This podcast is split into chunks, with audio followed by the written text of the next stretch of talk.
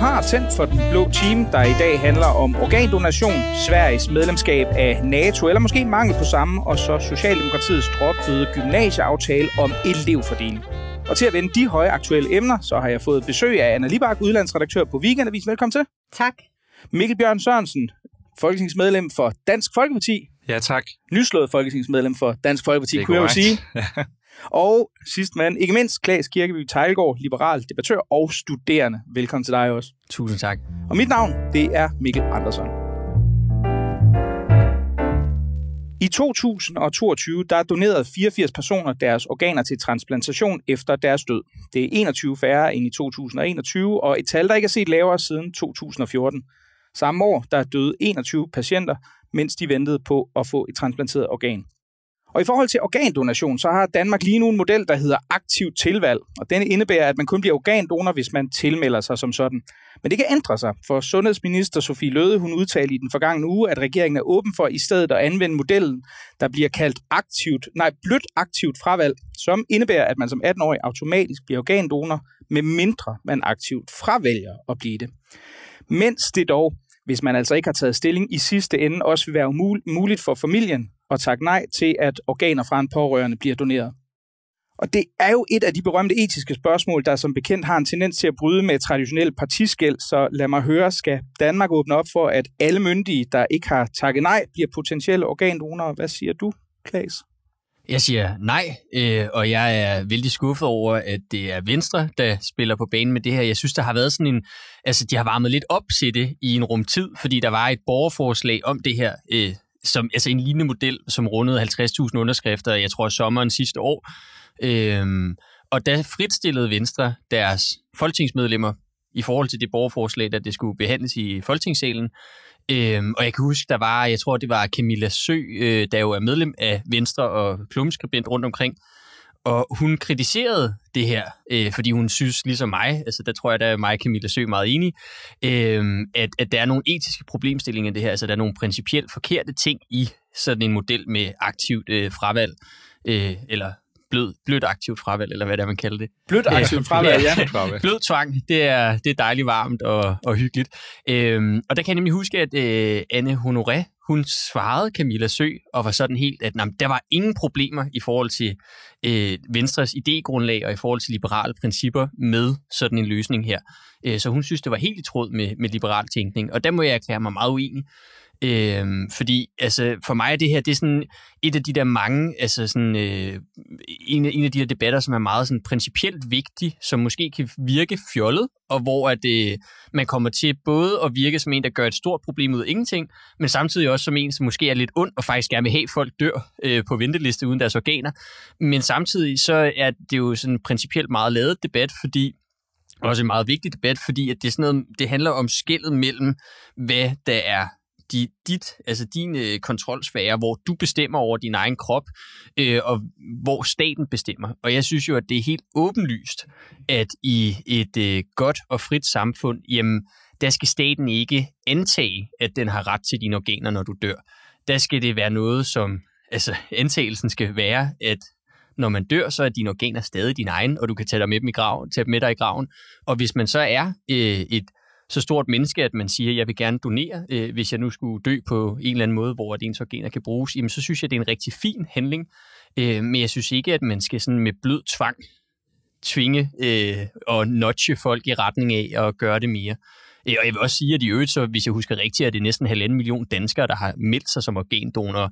Og jeg vil sige, det er altså ret flot tal, og jeg synes, det er bedre at have halvanden million frivillige, som aktivt har taget stilling, end så måske at have, øh, lad os sige så hvad man ender med 3-4 millioner eller 2 millioner, jeg ved ikke, hvor effektivt sådan et tiltag her vil være, øh, hvor at, at nogle af dem er blevet tvunget. Altså det, det synes jeg ikke er en god løsning. Øh, og jeg synes også, at sådan, nu, nu får jeg snakket meget, det er jeg ked af, øh, men jeg synes også, at det, det er sådan en tendens, at, at man sætter folkesundheden før frihedsrettigheder. Ikke? Øh, det her. Øh, så ja, jeg kunne snakke meget om det. Beklager. Ja. Den større diskussion om folkesundhed versus frihedsrettigheder, tror jeg, vi, vi tager en anden gang, Klaas. Ja. det kunne vi ellers få meget sjovt af, jeg er sikker på. Øh, Anna Libak, er du enig i, at, øh, at det ikke er i tråd med liberale frihedsrettigheder at indføre det her øh, såkaldte bløde aktive fravalg? Øh, nej, det er jeg ikke. Og øh, jeg skal forsøge at øh, svare noget kortere end Klaas. Øh, så kan han få ordet igen, og, Og så, så kan jeg svarer jeg forhåbentlig... Ja. Øh, altså, øh, jeg vil sige, at øh, nu hvor jeg skulle herhen og være med i det her program, så tog jeg mig sammen til at blive organdonor. Mm. Jeg gik ind på sundhed.dk, derfor ved jeg også, at, at øh, det er ikke øh, halvanden million mennesker, der har sagt, at de gerne vil donere deres øh, organer. Det er øh, under øh, 900.000. Okay, jamen, Men så sagde jeg har- forkert. Ja. Men du har ret i, at der er mange flere, der har taget stilling. Det er to tredjedele af den voksne befolkning, der har taget stilling. Øh, men rigtig mange har jo sagt, nej, I skal mm. ikke tage mine organer. Men altså, jeg gik så derind. Og øh, når jeg går ind for øh, det bløde formodede samtykke, blødt på den måde at forstå, at trods alt skal øh, ens pårørende øh, spørges, øh, inden at øh, de skal også sige, sige ja til det. Og øh, specielt når man ændrer dødskriterierne. man er jo ikke interesseret i at blive erklæret død for hurtigt. Men, men når jeg går ind for det, øh, så er det fordi, at øh, jeg kan se, at det virker i en række øh, europæiske lande, og jeg er ikke øh, enig i, at det betyder, at staten den ejer din krop. Fordi altså, hvis man kan gå ind og beslutte, at staten under ingen omstændigheder må tage ens organer, så er det jo forkert at prætendere, at et, et formodet samtykke øh, betyder et samtykke. Det er rigtigt, man skal foretage sig noget, og jeg vil det gerne, fordi jeg kan se, at øh, Danmark er et af de lande, hvor der er færrest, der tilbyder deres øh, organer. Mikkel Bjørn, Jamen, altså, hvis folk så er tilmeldt i øh, organdonationsregistret, så er det jo ikke et formodet samtykke, så er, så er det jo et samtykke. Øhm, og og jeg, jeg er sådan set grundlæggende enig med, med Klaas. Øh, Jeg synes også, det er, en, det er en glidebane, det her. Og jeg tror også, der, der, der kan tages andre værktøjer i brug, som i virkeligheden kan løse det her problem, uden at vi behøver at ty til så drastiske midler, som at altså, decideret tvinge folk til at donere deres organer, hvis ikke de takker nej. Øh, eksempelvis, så kunne man tvinge folk til bare at tage stilling. Altså, øh, ved deres 18-års fødselsdag, skal vi tage, ved vores 18-års fødselsdag, skal vi helt generelt tage stilling til alle mulige ting. Der, der kunne man jo også sige, at det er også obligatorisk, at du som minimum skal tage stilling til, om du vil tilmeldes organ donorregistret eller ej. Øh, jeg selv tilmeldt, tilmeldt mig frivilligt for, for år tilbage, men, men, men jeg, jeg er helt overbevist om, at, at stillede man folk det dilemma for døren, så tror jeg, at langt, langt flere end i dag vil uh, tage stilling til at gerne vil donere deres organer. Jeg tror ganske enkelt, det er bare noget, folk ikke tænker over. Men det betyder ikke, at man dermed skal fratage dem det grundlæggende frie valg, det er øh, selv at tage stilling. Øhm, og jeg synes også, det, det, det er jo grundlæggende, det, grundlæggende princip, du stadfæster, hvis du gør det her, det er jo, at, at staten som udgangspunkt ejer øh, menneskers kroppe, øh, medmindre de selv aktivt øh, siger nej. Og det, det synes jeg er en grundlæggende problematisk øh, etisk dilemma. Jeg er heller ikke enig med Anna i, når hun siger, jamen vi kan se, det virker. Altså den der, den der øh, det der argument om, fordi noget virker, jamen, så er det også øh, etisk korrekt at bruge de værktøjer. Altså, det synes jeg også er lidt en glidebane, sådan rent etisk, og, og, og derfor så er jeg ikke tilhænger af det her forslag. Jo, altså først vil jeg gerne sige, øh, jeg, jeg sagde ikke, at vi på nuværende tidspunkt har formodet samtykke. Jeg gjorde bare opmærksom på, hvad vi har nu. Og nu har vi en øh, aktiv tilvalgsordning, hvor man aktivt skal tilmelde sig. Og det, jeg går ind for, det er et øh, formodet øh, samtykke i øh, fremtiden. Jeg vil gerne sige, at øh, når jeg øh, har været så sent til at tilmelde mig, er det ikke fordi, jeg ikke hele tiden har ment, at jeg burde være tilmeldt. Det er fordi, og det tror jeg, jeg har til fælles med mange mennesker, at jeg ikke bryder mig om at skulle forholde mig til min egen død. Det er ikke fordi, jeg har det øh, svært ved tanken om, at andre må få mine øh, organer. Det er fordi, jeg har det svært ved tanken om, at jeg skal dø, og jeg er overtroisk nok til at have en fornemmelse af, at hvis jeg tilmelder mig, så fremskynder jeg min egen død. Så bliver jeg nok kørt ned. Jeg tænkte simpelthen på det, da jeg kørte herhen. Og øh, det er helt Vi er glade for, at øh, du går med hen øh, det er fuldkommen irrationelt, men jeg tror, det har, øh, har det til fælles med andre. Jeg vil gerne sige til det med øh, spørgsmålet, om det er en etisk glidebane.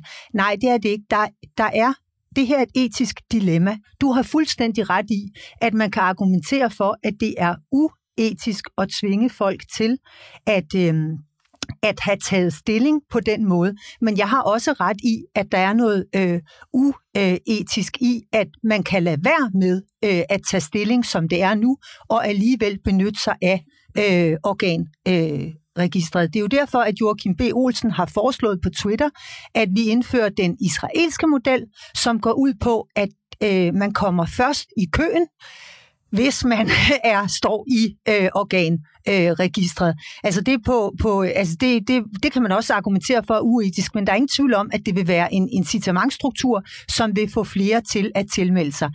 Det, der bliver sagt her af Mikkel, kan jeg udmærket tilslutte mig. Når han siger, at man på sin 18-års fødselsdag vil blive bedt om at tage stilling til det, jamen fint for mig.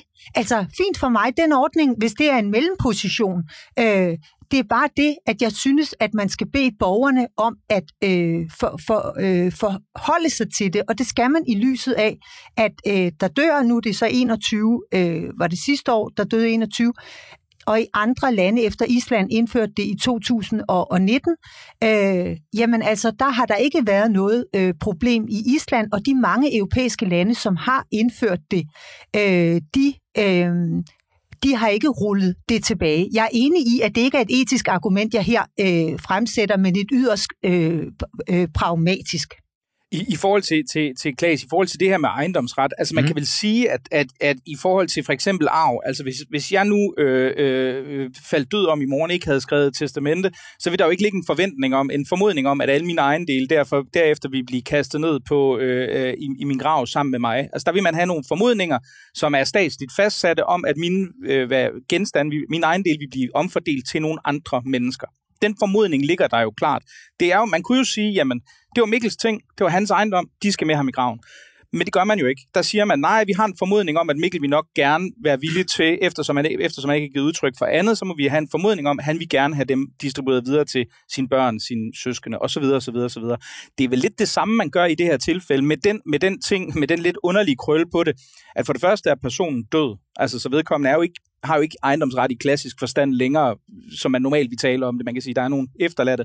Det er jo også relevant. Og det andet er, at det kan ikke bruges af andre. I modsætning til mine penge, så, er det, så, er, så kan hverken den afdøde eller, eller nogen som helst andre have nogen som helst gavn af de organer. Det er faktisk kun de personer, der kan modtage dem. Det er mm. vel en kvalitativ forskel? Øh, jamen, altså, der er helt sikkert forskelle mellem, om det er ejendele eller om det er organer, som man taler om. Øh, jeg synes jo, at, at for eksempel at sige, den her antagelse om, at hvis du nu har øh, et klenodie derhjemmefra fra din farfar, at så antagelsen er, selvom du måske ikke har fået skrevet testamente, øh, at, at det, det er noget, som går videre i arv til din nære. Det synes jeg er fint. Øh, men jeg synes, at øh, der er forskel på den antagelse, og så at antage, at når du dør uden at have for eksempel taget aktivt øh, øh, sådan stilling til organdonation, og så antage, at nu er organerne noget, som kan flyttes ind i det statslige sundhedsvæsen, og så fordeles videre til alle mulige, som du ikke er pårørende til. Det synes jeg er, altså, der synes jeg også, der er en kvalitativ forskel, og så synes jeg også, at der er forskel på, om det er altså hvad kan man sige, noget så uskadeligt eller øh, stille og roligt som en gammel lænestol, og så om det er din lever, som så skal opereres ud af din krop. Øhm, der er bare forskel, og altså, jeg tror, at Anna har helt ret i, at grunden til, at der er mange, som der måske ikke tager stilling til det her, det er fordi, at vi alle sammen kan have det øh, svært med døden. Altså, det er jo også Måske er det også derfor, at sådan stoicisme og sådan nogle ting, der kan være på vej frem, fordi det giver øh, et, et andet forhold til døden. Øhm, så, så der kan helt sikkert være noget i at altså at prøve at få folk til at tage mere aktivt stilling, så at man både har et testamente for sin egen del og testamente for sine organer, når man skal have fra øh, forhåbentlig i en øh, moden alder, øh, hvor man har levet et godt liv. Men jeg synes ikke, at det er øh, et argument for for eksempel at skulle tvinge folk til at tage stilling, som I er inde på. Og det er jeg helt med på, at det er et meget principielt standpunkt. Jeg, jeg forholder mig meget, meget lidt pragmatisk til det her. Øh, men jeg mener sådan set også, at der er behov for sådan en mere principiel stillingtagen, især i forhold til sådan nogle spørgsmål her, fordi at det altid bliver så, undskyld, jeg siger det, helvedes pragmatisk. Altså at så ser man et eller andet problem, som helt åbenlyst er der. Der er nogen, der mangler nogle øh, organer, der er nogen, der ikke kan få dem doneret, og derfor afgår vi døden. Og så tager man øh, i mine øjne øh, meget vidtgående midler i brug for at gøre noget ved det her. Ikke? Øh, men det er jo sådan et spørgsmål om, jamen, altså, hvad er det for nogle midler, der kan, øh, øh, altså, hvad er det for nogle midler, vi tager i brug for at nå hen mod et mål, hvor øh, færre dør, fordi de mangler organer, ikke? Øh, og jeg synes bare ikke altid, at midlerne, øh, målet helliger midlerne, ja. Nu er jeg ellers lige ved at, at, at kunne gøre klar til at kunne, kunne ned, lave et nedlæg uh, til det her segment, hvor jeg sagde, at uh, der var konsensus om en påtvunget stillingtagen, men sådan skulle det dog ikke gå. Anna Libak, hvad tænker du i forhold til behovet for at være mere principfast, som uh, Klaas slår til lyd for? Jamen, jeg synes, at, at der er kommet en, en række gode øh, argumenter for at bede folk om at, øh, at tage stilling. Altså øh, både fra dig, øh, fra mig og fra Mikkel. og øh, det får mig til at tro, at, øh, øh, at, at det kunne være en model at, øh, at lande på, at man ikke øh, altså gik ud fra, at folk gerne ville af med deres øh, organer, men man til gengæld øh, bad dem om at øh, tage stilling til det. Og så er det klart, at der ikke er nogen straf øh, forbundet med øh, så at, at ikke at gøre det mm. alligevel. Mm. Altså, men, der vil heller ikke det, være det, det der med bare, kø, eller hvad? Hvad siger du? Der vil heller ikke være det der med at komme foran i køen. Altså, hvad var det den israelske model? Øh, det er den israelske model, ja. som Joachim øh, B. Olsen har, øh, har foreslået. Og øh, jeg tror, hvis jeg skal være helt ærlig, at øh, der ikke er stemning for den i den danske befolkning. Fordi øh, det der jo er, det er, at øh, som det er nu, så øh, de syge patienter, dødssyge patienter, man, man øh, vælger mellem. Øh, det, der afgør, hvem man vælger, det er, hvor, hvor påtrængende behovet er. Altså den mm. sygeste øh, kommer til øh, først. Og, øh, og det tror jeg i Danmark, at øh, det, det vil være vanskeligt at sige, at det afhænger altså af, øh, om du selv havde sagt, at du gerne vil. Men jeg tror, at masser af mennesker øh, eller mange flere ville sige, ja, I må gerne bruge mine øh, organer, særligt hvis man spurgte dem i en ung alder, fordi man er idealistisk i en ung alder. Og øh, jeg er ikke bange for, at folk skal tage stilling til det, fordi blandt dem, der tager stilling, der er der jo altså, som jeg gjorde opmærksom på, rigtig mange, der har fundet ud af at sige nej, hvilket jeg synes, at de er deres gode øh, ret til. Men, men det er jo 100.000 af mennesker, der aktivt har taget stilling til, at, at staten har forbud mod at bruge noget som helst øh, af deres øh, krop. Og jeg har også personligt, det blev jeg så bedt om i forbindelse med at tilmelde mig, at skulle tage stilling til, om man må bruge, bruge mine organer til forskning. Og nej, så øh, det er jeg trods alt ikke klar til. Jeg vil ikke risikere, at jeg havner i en kælder på øh, Rigshospitalet i Sprit, vel? Ikke på medicinsk museum. ja. Altså, jeg, jeg vil sådan set ikke tvinge folk til at tage stilling. Jeg vil bare gerne øh, præsentere dem for dilemmaet. Altså ligesom vi bliver præsenteret for alle mulige dilemmaer, når vi fylder 18. Øh, det synes jeg ikke, der er noget forkert i. Altså man kunne tage en øh, verdensmåls emne ud af folkeskolen, så kunne man lave en organ emne ude i stedet for, altså sikker på, det så, vil, som en god så, vil, så vil alle få en øh, dybere indsigt og, og, og, hvad skal man sige, forståelse for vigtigheden af, af, af at tage stilling i, i det her spørgsmål. Øhm, og så, så tror jeg, i forhold til, til Annas øh, øh, i talesættelse af den her, i, øh, den her øh, undskyld, israelske model, at jeg synes, jeg synes også, der, der er etiske dilemmaer forbundet med det. Altså konsekvensen af den form for tankegang kan jo på sigt blive, at eksempelvis, nu har jeg sukkersyge, øh, det kan være, at der er nogen, der passer deres sukkersyge bedre, end jeg passer mit sukkersyge. Skal de så have mere ret til tilskud til insulin, end jeg har? Og sådan, og sådan kan vi blive ved mm. øh, med at hele tiden øh, lægge folks adfærd til grund for, om de har ret til den ene eller den anden hjælp. Og det synes, jeg, det synes jeg er en grundlæggende problematisk øh, tilgang. Og efter øh, disse øh, længere og særdeles velartikulerede og velargumenterede indspark, så tror jeg, at vi lægger det her debat ned, uden at vi dog fik udkrystalliseret nogen enighed, men enighed er også for folkesocialister. Tyrkiet vil ikke godkende svensk medlemskab af NATO, så længe Sverige tillader, at aktivister afbrænder Koranen. Så klar var udmeldingen fra Tyrkiets præsident Erdogan i en tale til parlamentet onsdag.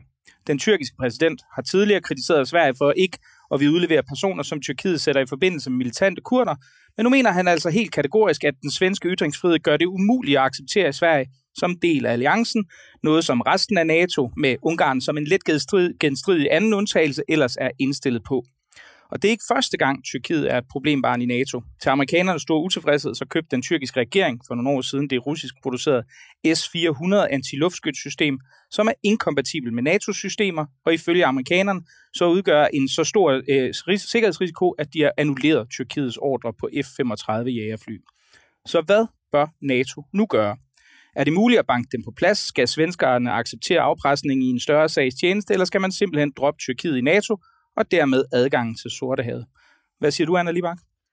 Jamen, jeg siger, at man først øh, skal gøre sig klart, at øh, Tyrkiet altid har været et, øh, et problembarn øh, i NATO, siden øh, Tyrkiet blev optaget i, øh, i 1952, hvad det heller ikke blev, fordi det var en øh, demokratisk mønsterstat. Siden da har der været adskillige øh, militærkup, øh, som, øh, jamen, som er blevet fuldbragt. Øh, altså demokratisk valgte ledere er blevet afsat, og i nogle tilfælde endda henrettet. Og øh, vi har Tyrkiet, som har øh, besat øh, den nordlige del af Kypern. Det er der ikke nogen i verden, der øh, anerkender, at, øh, at det område er, øh, er tyrkisk. Og øh, det gjorde de i øh, 70'erne. Alt det har fundet sted, mens øh, Tyrkiet har været medlem af NATO. Så når det har kunne lade sig gøre, øh, så er det, fordi man simpelthen benhårdt realpolitisk har øh, vurderet, at NATO har øh, større gavn af at have Tyrkiet indenfor end øh, udenfor. Og, øh, og det, det tror jeg stadig er tilfældet, selvom jeg øh, indrømmer, at, øh, at øh, Tyrkiet ser virkelig øh, illoyal ud. Øh, men, men hvis vi ser i forhold til Ukrainekrigen, hvor øh, Tyrkiet bestemt har altså ikke gjort det nemmere for Vesten, så har øh, Tyrkiet ikke kun gjort det svært for Vesten. Altså for eksempel de tyrkiske droner, som ukrainerne havde stor gavn af øh, i krigens indledende fase. Hvem ved, om de ville have leveret dem, hvis de ikke var medlem af NATO? Så ville de måske have følt sig tvunget til at, øh, at være en endnu stærkere partner for, øh, for Rusland.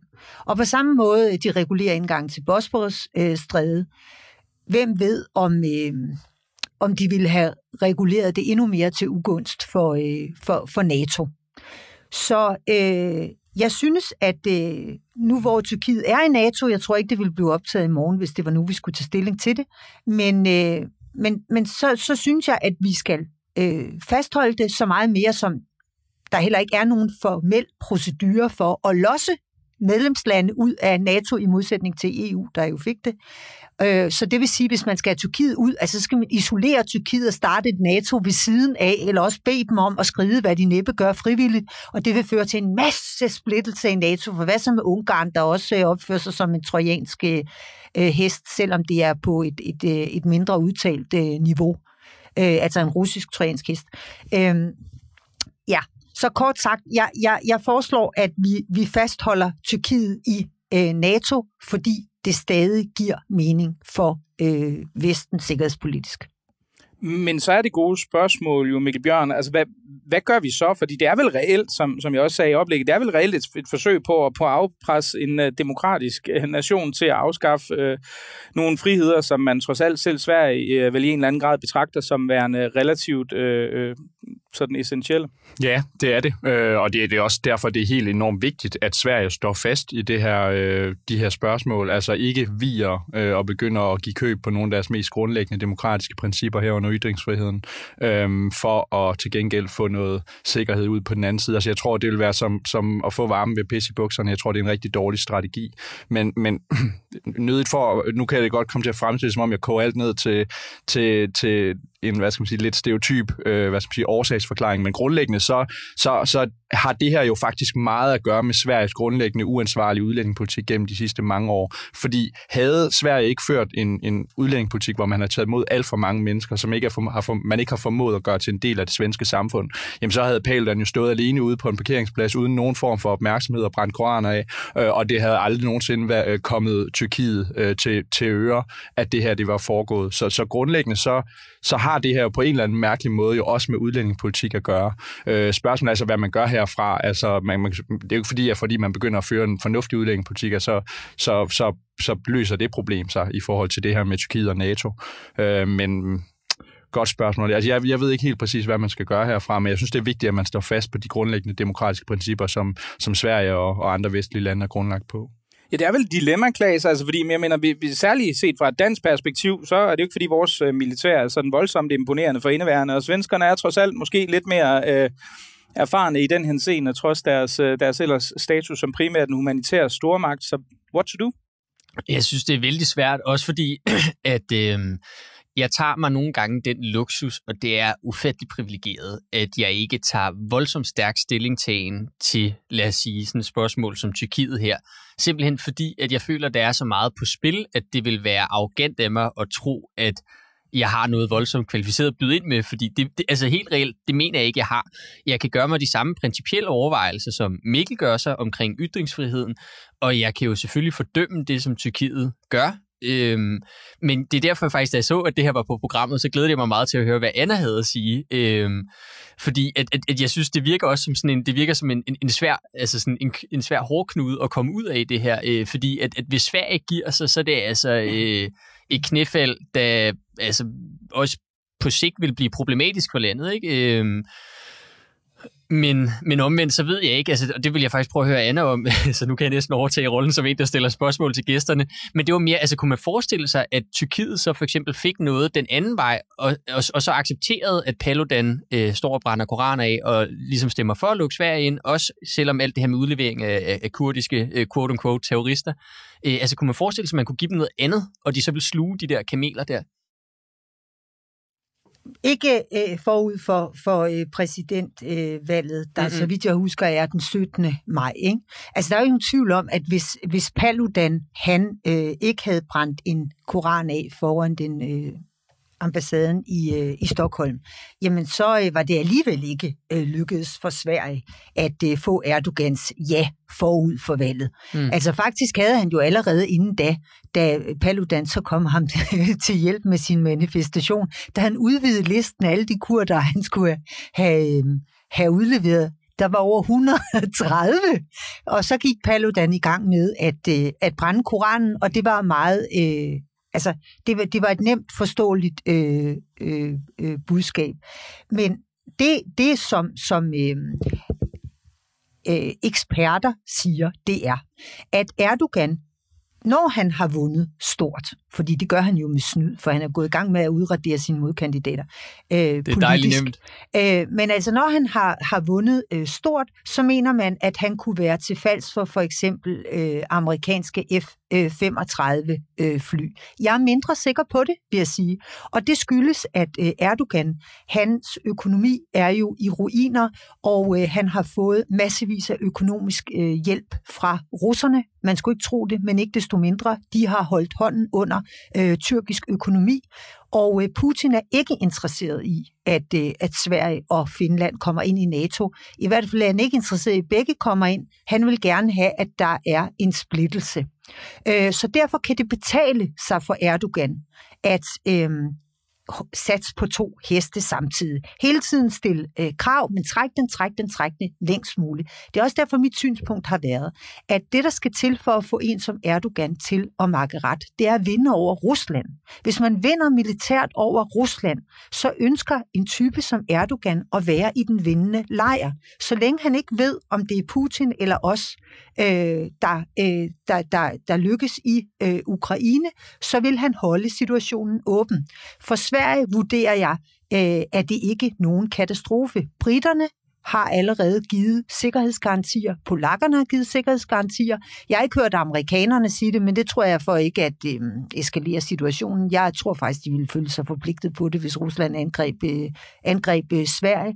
Så, øh, og svenskerne, de deltager allerede på alle niveauer i NATO's militære øh, planlægning. Og det vil sige, at de er en slags skyggemedlemmer af NATO øh, allerede. Så jeg vil, ikke, jeg vil ikke overdramatisere det. Jeg vil koncentrere mig om at se stærk ud i Ukraine. For det er den slags, der gør indtryk på en mand som, øh, som Erdogan. Mm.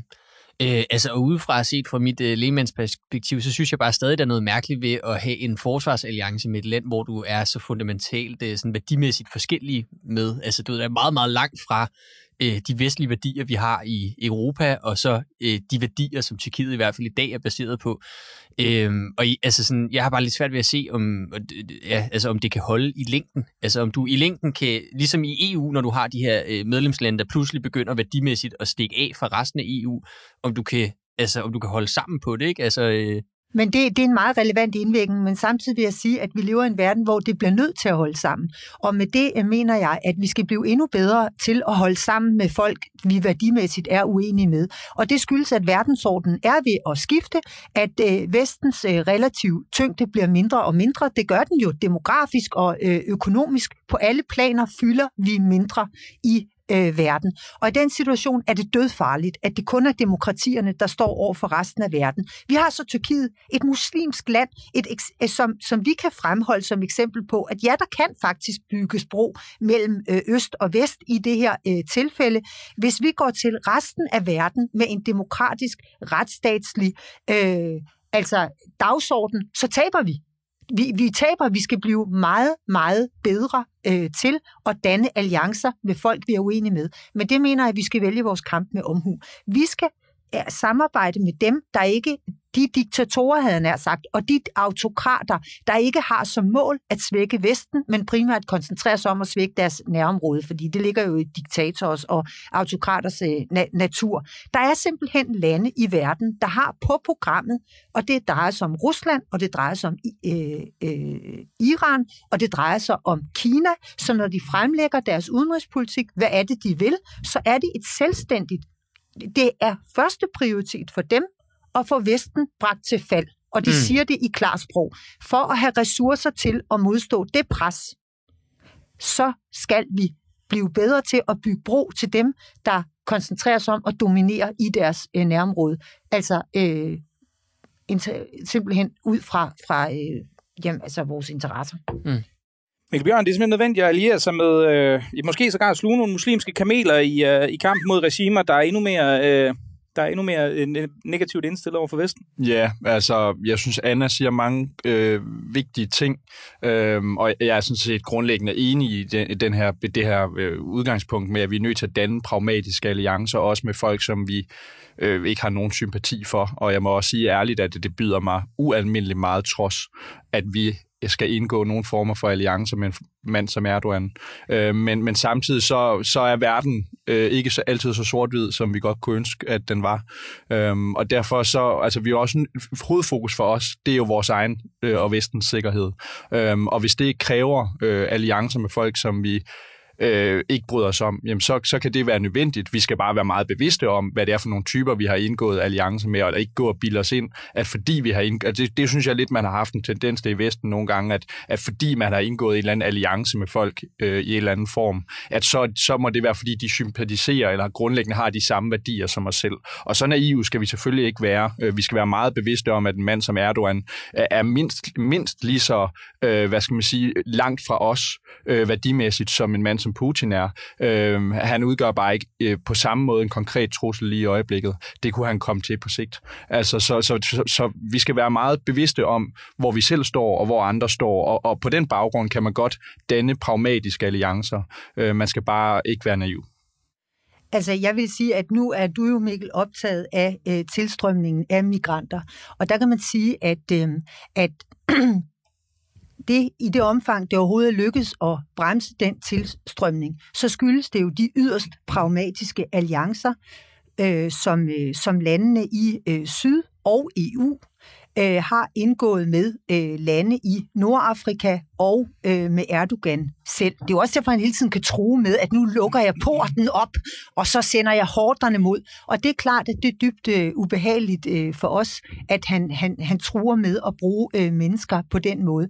Men hvis man forestiller sig, at man sagde, nej, vi vil ikke samarbejde med øh, Libyen, vi vil ikke have, at øh, Libyens øh, kystværn øh, stopper migranterne for at nå ind i øh, øh, europæiske territorialfarvand, og øh, der er jo indgået både aftaler med Tunesien, med øh, Marokko, med Algeriet, med Libyen og med Erdogan. Jamen så ville det pres, der for tiden stiger og stiger, det ville have været endnu større. Øh, så, øh, så også øh, inden for det område er det helt afgørende for Europa med samarbejde.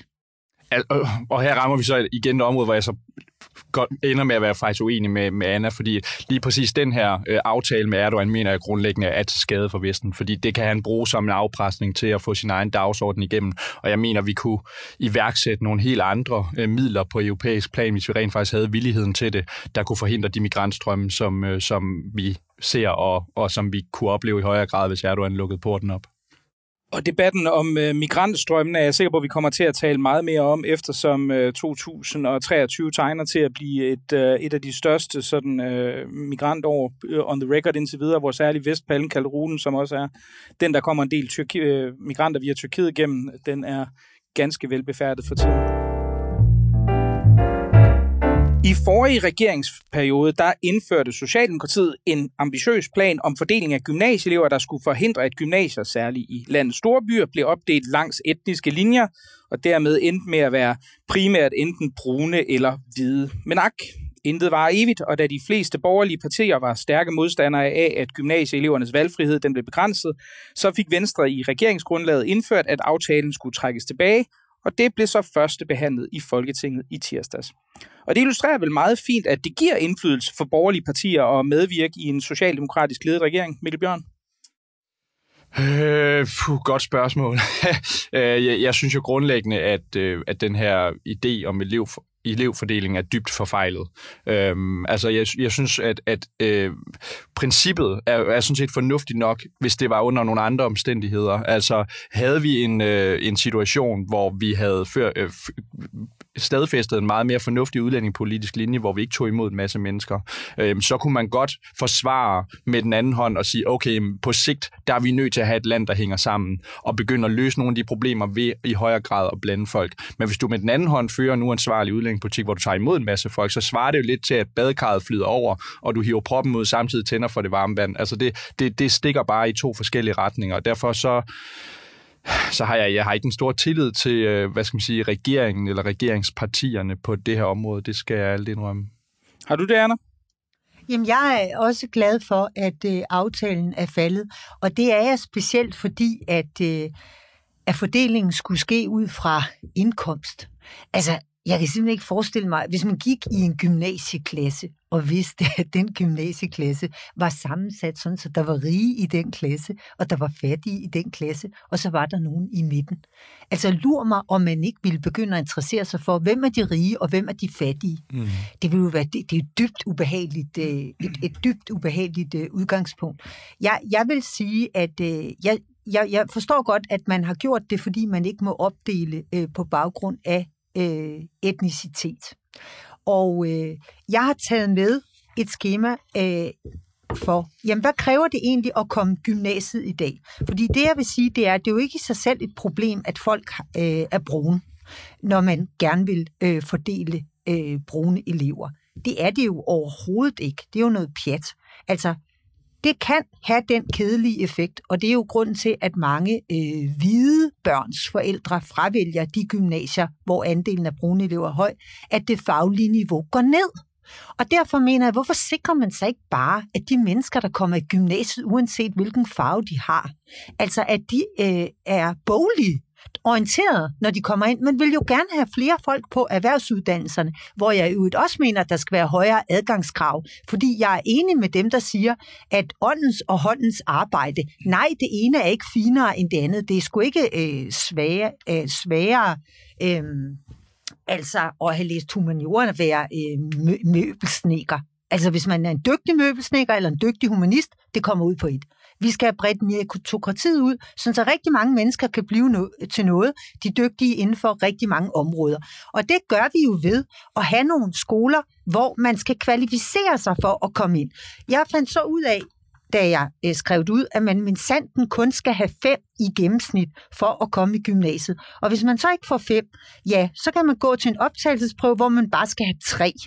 Og hvis man så får under to i den, så kan man stadig tage en samtale med, øh, med rektor, og så der er stort set ingen måde, man ikke kan komme i gymnasiet på, hvis man bare er øh, ihærdig nok.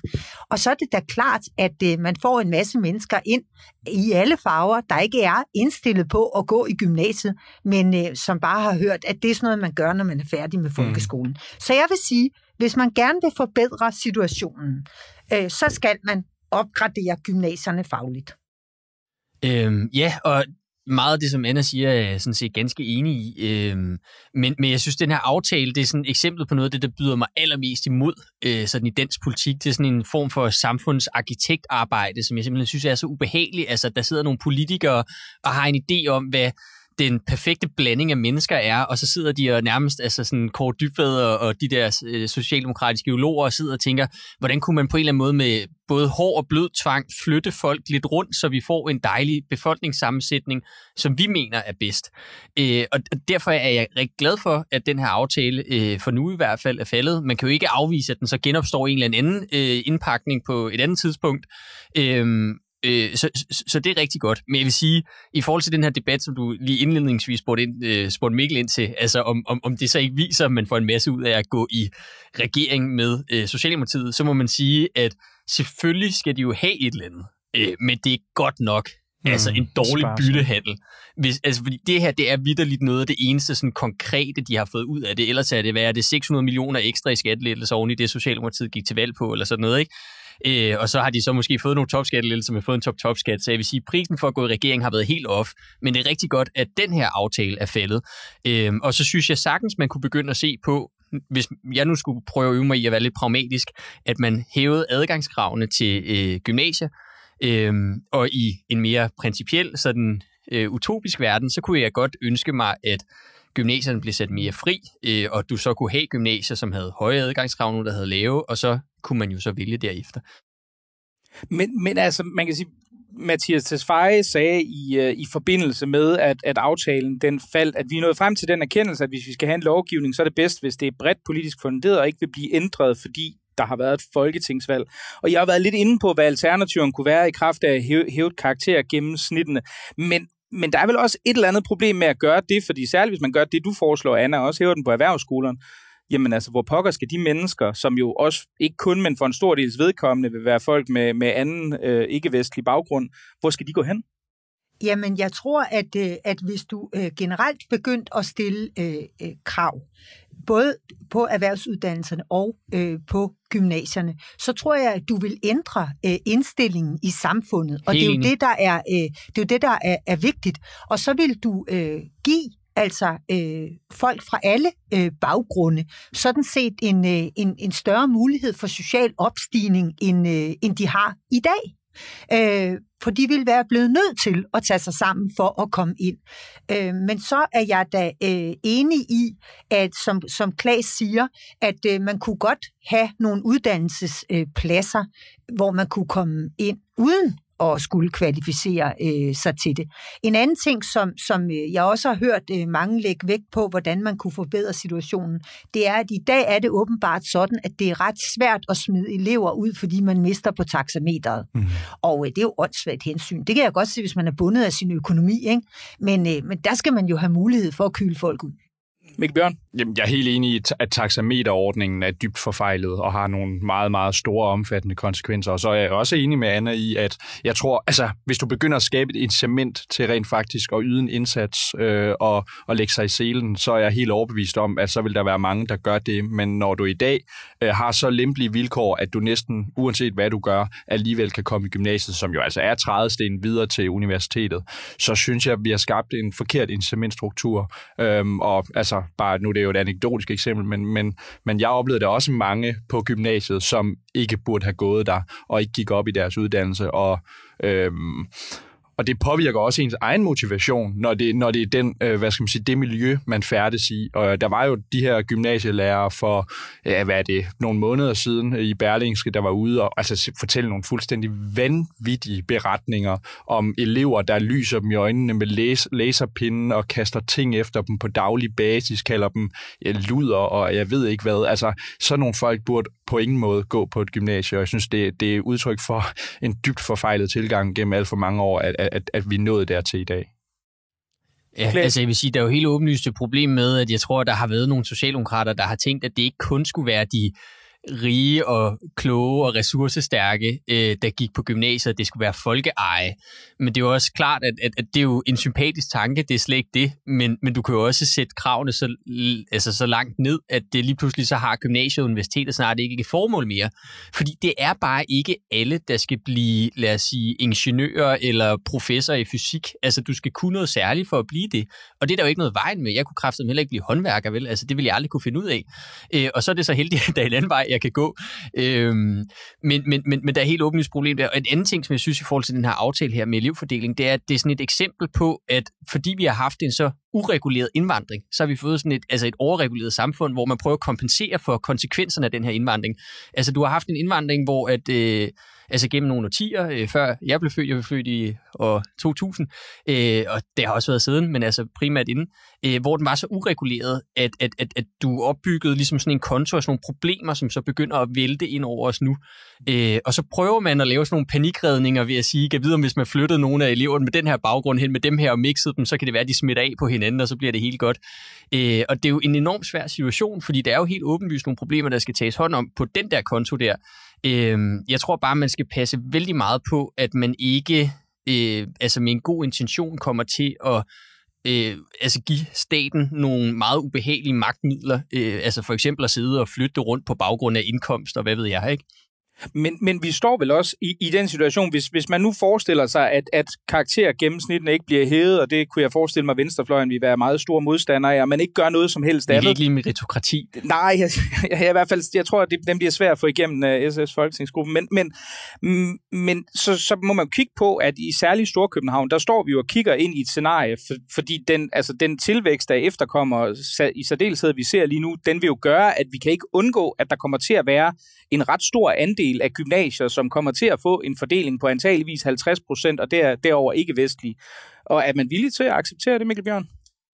Øh, nej, øh, det synes jeg grundlæggende er, er det er da problematisk, ingen tvivl om det. Altså, vi kan jo se, at når vi rammer cirka, de, jeg tror det er 33 procent eller sådan noget, så begynder øh, danske øh, forældre at trække deres egne børn ud, og det har både noget med det faglige niveau at gøre, men det har også noget med kultur at gøre. Altså, når man kan opleve, at, at flertallet af ens klassekammerater ikke tager med på studenterkørsel, og ikke vil deltage til fester eller med i byen. Altså, det, det kultur betyder noget, og det, at vi omgås og har nogle ting at være fælles om grundlæggende, øh, det, det, er, det er vigtigt, øh, og, og vi har grundlæggende øh, som konsekvens af vores udlændingepolitik skabt et samfund, hvor vi har øh, to folk, øh, og hvor der ikke er, hvad skal man sige, enhed i det på samme måde, som der var tidligere. Og det er dybt, dybt øh, skadeligt øh, for et samfund, at der ikke er en, en, en, en grad af homogenitet, der gør, at folk føler en overordnet, et overordnet fællesskab med hinanden. Altså, der er blevet sat en kile ind mellem, øh, mellem folk øh, i det danske samfund, øh, og det, det, er, det er ikke godt det er ikke godt. Spørgsmålet er, hvad løsningen er. Jeg synes, at i forhold til gymnasierne, synes jeg, at karakterkrav er den eneste, øh, det umiddelbart bedste og eneste brugbare værktøj, hvis vi skal finde en løsning på det her problem. Ja, og jeg synes jo også, at altså en vigtig ting i den her debat her, fordi at der er øh, nogle problemer, men det er at huske, at det handler om kultur. Altså fordi i sådan nogle her debatter her, så kommer det også tit til at handle om, at så fokuserer man, så bliver man sådan helt fixeret, sådan næsten monomanisk fixeret på, at hvad er det for et land, øh, de her elevers forældre kommer fra. Og det har en betydning, men det er ikke alt afgørende. Altså, det handler, det handler om, at, at, at, altså, at der er en eller anden integration her, der er fejlet, og som vi så lider under nu øh, hvor at nogle af dem, som er kommet tidligere og efterkommer nu, at de ikke helt er blevet en del af den danske kultur. Og det er ikke fordi, at jeg er ikke sådan en, som går ind for, at de skal assimileres, men der er nødt til at være en, altså en grad af fællesnævner, øh, for at, at, at, at tingene kan hænge sammen. Øh, men samtidig er jeg enig med Mikkel i, at det er svært lige at finde ud af, hvad løsningen er. Og det er også, altså man kan jo bifalde, at der er nogen, der har forsøgt at tænke løsninger, og så er det nemt at sidde og kritisere dem, øh, men så er det som altid meget svært at sige, hvad man så skal gøre i stedet. Har du et bud, Anna? Nå, men det, jeg bare vil øh, sige supplerende, det er, at det er også derfor, det, det er vigtigt, at øh, woke-bevægelsen ikke øh, gennemsyrer vores øh, uddannelsesinstitutioner. Altså når jeg for eksempel læser om, at normstormerne, ja, øh, skal de nu øh, have lov til at, at blande sig i seksualundervisningen i folkeskolen, ikke? så tænker jeg da på, at der er et stort muslimsk mindretal, for hvem altså, det så præsenteres som danske værdier. Øh, mm. øh, på trods af, at en stor del af den etnisk danske øh, befolkning jo heller ikke øh, billigere, at det er sådan, øh, øh, for, at køn er en, øh, en fritvalgsordning, for eksempel. Og øh, at der synes jeg bare, at man skal gøre sig sit ansvar øh, klart som woke-bevægelsen, øh, at, eller at nogen bør gøre woke-bevægelsen det er klart, at de kommer til at ekskludere, altså at segregere samfundet unødigt hvis de insisterer på, at det hele skal være mega progressivt. Fordi øh, danske familier, ja, de kan godt tage den derhjemme øh, og grine af det sammen med øh, deres børn. Men det er altså ikke sikkert, at man kan for, for, forlange det samme øh, overskudsholdning øh, i en muslimsk familie, hvor man øh, altså ikke øh, ved, hvad øh, at dansk kultur øh, er nødvendigvis, fordi man øh, er kommet øh, for ikke så lang tid siden. Ikke? Og så mange var ordene i dagens blå team. Tusind tak, fordi I kom. Anna Libak, Mikkel Bjørn Sørensen og Klaas Kirkeby Tejlgaard. Og som altid, det er Kontrast medlemmer, der betaler for den her øh, podcast samt alle andre udsendelser og det journalistik, vi producerer. Hvis du ikke er blevet medlem endnu, så ind på kontrast.dk-medlem og meld dig ind. Tak fordi du lyttede med.